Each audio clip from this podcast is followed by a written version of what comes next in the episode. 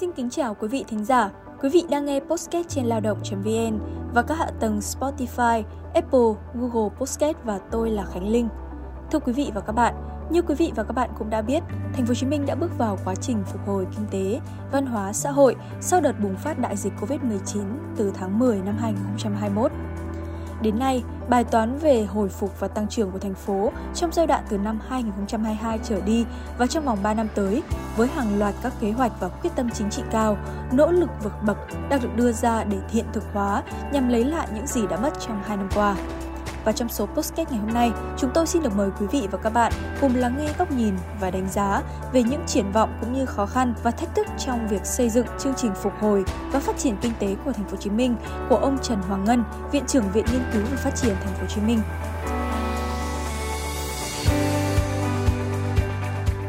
Vâng thưa ông Trần Hoàng Ngân, ở cương vị là viện trưởng Viện Nghiên cứu Phát triển Thành phố Hồ Chí Minh, người có tầm nhìn về kinh tế xã hội, đồng thời là người đóng vai trò soạn thảo những chương trình góp ý trong các cuộc hội thảo liên quan đến việc phục hồi kinh tế.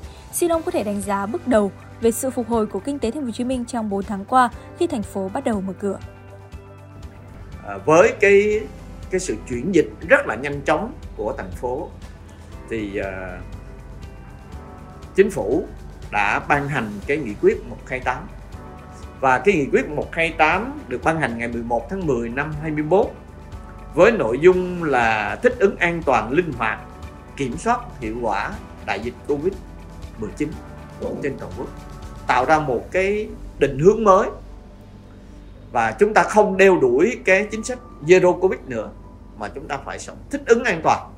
Thì như vậy, cái sự mở cửa thí điểm của thành phố Hồ Chí Minh cũng là một cái cơ chế đấy để mà làm nền tảng để chúng ta mở rộng áp dụng cái cho cả nước.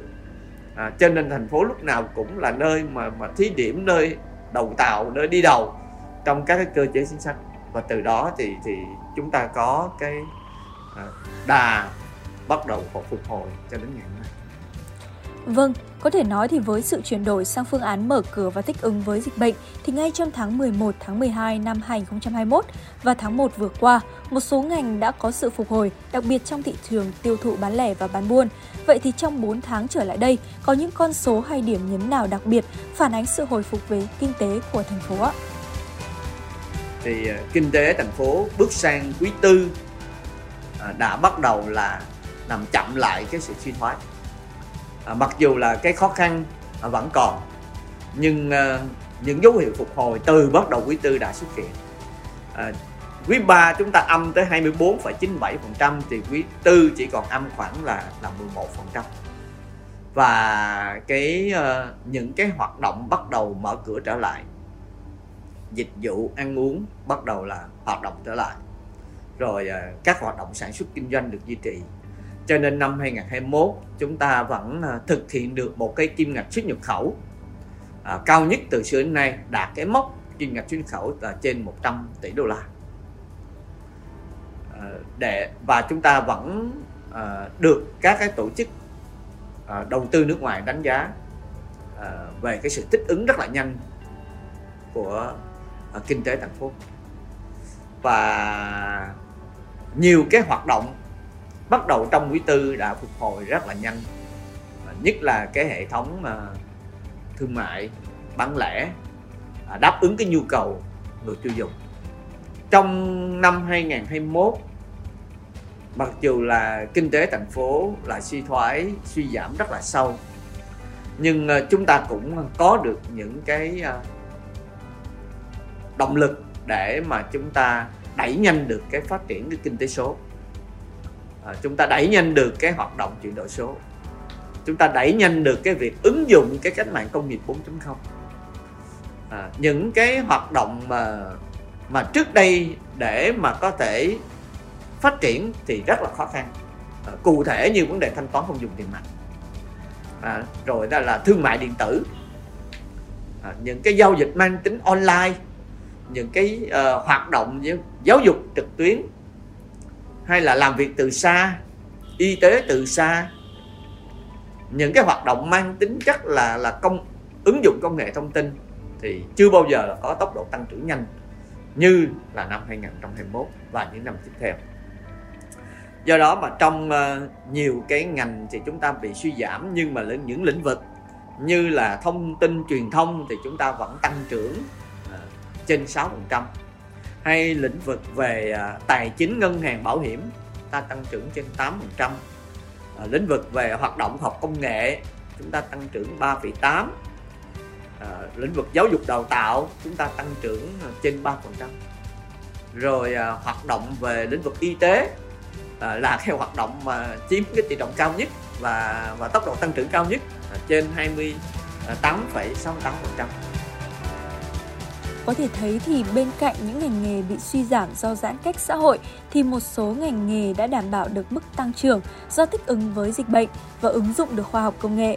Vậy thì để giúp cho quá trình phục hồi kinh tế diễn ra nhanh hơn, thì những sách lược điều hành đã được đội ngũ lãnh đạo đưa ra trong giai đoạn trong và sau dịch đã góp phần không hề nhỏ, phải không thưa ông? Chúng ta xác định lúc bây giờ đó là để mà có thể phục hồi lại kinh tế đó, thì đồng chí ờ, bí thư thành ủy thường trực thành ủy được ủy ban quyết định là phải xây dựng 11 cái chiến lược. Và trong 11 cái chiến lược đó thì cái chiến lược đột phá đầu tiên đó là chiến lược y tế. Chúng ta phải đẩy nhanh cái công tác tiêm chủng vaccine tiếp cận được cái nguồn vaccine để đẩy nhanh cái cái tiêm chủng. Phải xây dựng được cái phát đồ điều trị cái dịch bệnh COVID-19 phải hỗ trợ tăng cường cho y tế cơ sở, y tế dự phòng tăng cường thêm các trạm y tế lưu động. Một quyết định rất là là đúng mực và rất là kịp thời đó là chúng ta huy động và uh, kêu gọi cái sự hỗ trợ của lực lượng quân đội trong cái công tác an sinh xã hội.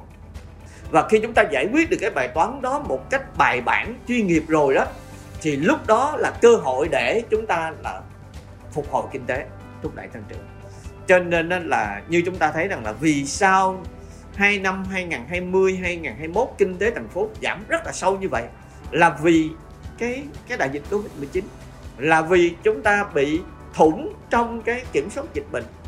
Cho nên là chỉ cần là chúng ta làm tốt đầu tư nhiều hơn cho lĩnh vực y tế đầu tư cho y tế cơ sở đầu tư cho y tế dự phòng đầu tư cho y tế điều trị chúng ta tăng cường triển khai thần tốc tiêm vaccine à, rồi thuốc điều trị với lại là đầu tư cho lực lượng à, y tế thì chúng ta sẽ có được cái sự yên tâm và chúng ta đã có được khắc phục được cái nhược điểm mà đã gây ra cái tác nhân gây ra cái suy giảm kinh tế của thành phố chính là cái điểm về vấn đề y tế này.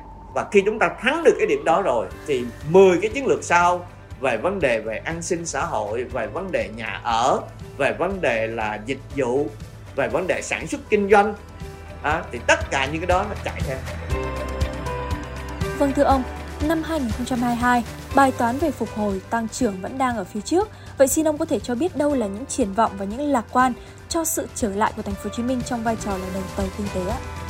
Bên cạnh cái chương trình phục hồi và phát triển kinh tế của xã hội thành phố thì còn có cái sự tiếp ứng hỗ trợ từ cái gói tài khóa tiền tệ của quốc gia.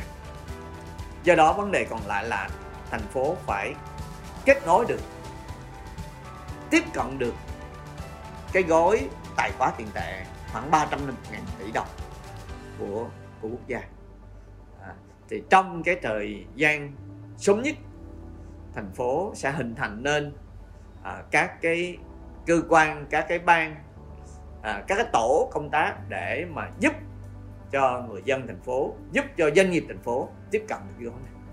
Bởi vì cái gói này à, à, bao gồm bốn cái cái nội dung rất là quan trọng. Thứ nhất là vấn đề đầu tư cho y tế. À, đầu tư trang thiết bị thêm cho y tế cơ sở. Đầu tư thêm cho vấn đề mua thuốc điều trị rồi vấn đề vaccine. Với cái khoản uh, dự trù là khoảng 60.000 tỷ đồng cái lĩnh vực y tế. Thì thành phố Hồ Chí Minh tiếp cận được cái này để mà chúng ta đầu tư cho y tế cơ sở. Và chúng ta xây dựng thêm các cơ chế các chính sách để thu hút cái nguồn nhân lực chất lượng cao thu hút đội ngũ y bác sĩ trẻ giỏi về làm việc tại cái y tế cơ sở.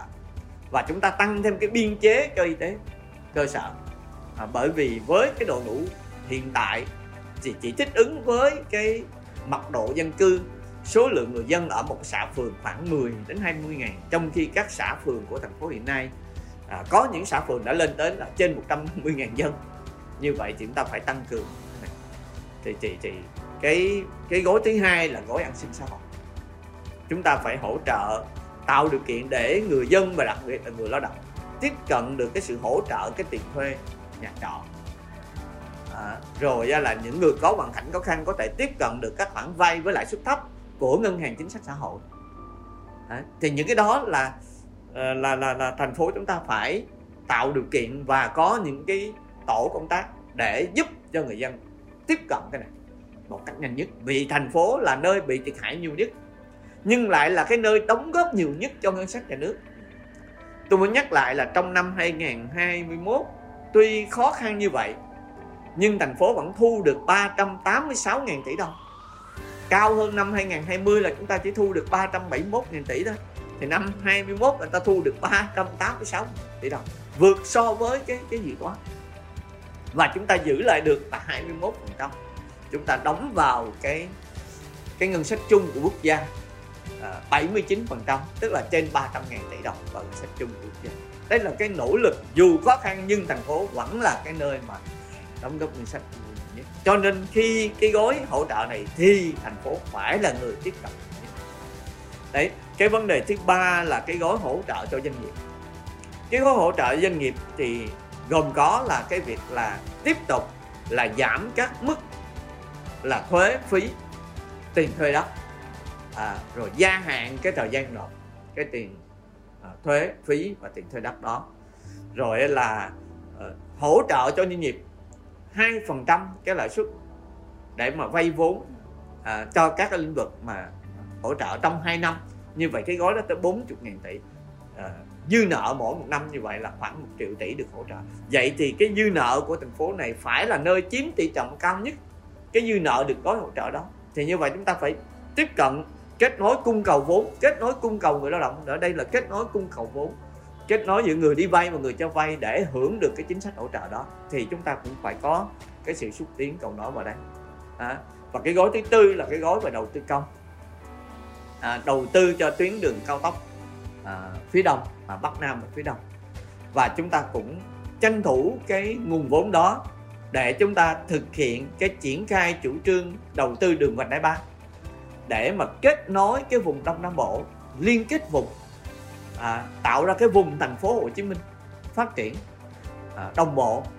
Nhưng bản thân thành phố thì với nguồn ngân sách thành phố thì thành phố sẽ đầu tư vào các dự án à, trọng điểm các dự án về giao thông đặc biệt là những dự án liên quan đến cái hạ tầng à, nhất là những vấn đề hạ tầng số rồi hạ tầng kinh tế xã hội những dự án chống ngập nước à, và đặc biệt là các cái điểm nghẽn tại các cái đường ra vào các bến cảng hay là tại sân bay thôi nhất chúng ta phải có cái sự tham gia quyết liệt vào đây và để cho thành phố Hồ Chí Minh có thể vươn lên phát triển kinh tế và xã hội trong những thuận lợi bên cạnh những quyết sách đầy quyết tâm như ông vừa nêu thì chắc hẳn thành phố Hồ Chí Minh vẫn đang còn phải đối diện với không ít những thách thức.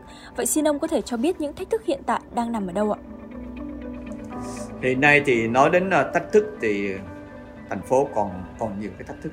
Những cái điểm nghẽn của thành phố không chỉ một thời gian ngắn mà giải quyết được, nhất là cái điểm nghẽn về vấn đề hạ tầng và giao thông, hạ tầng về kinh tế xã hội và cái biến đổi khí hậu.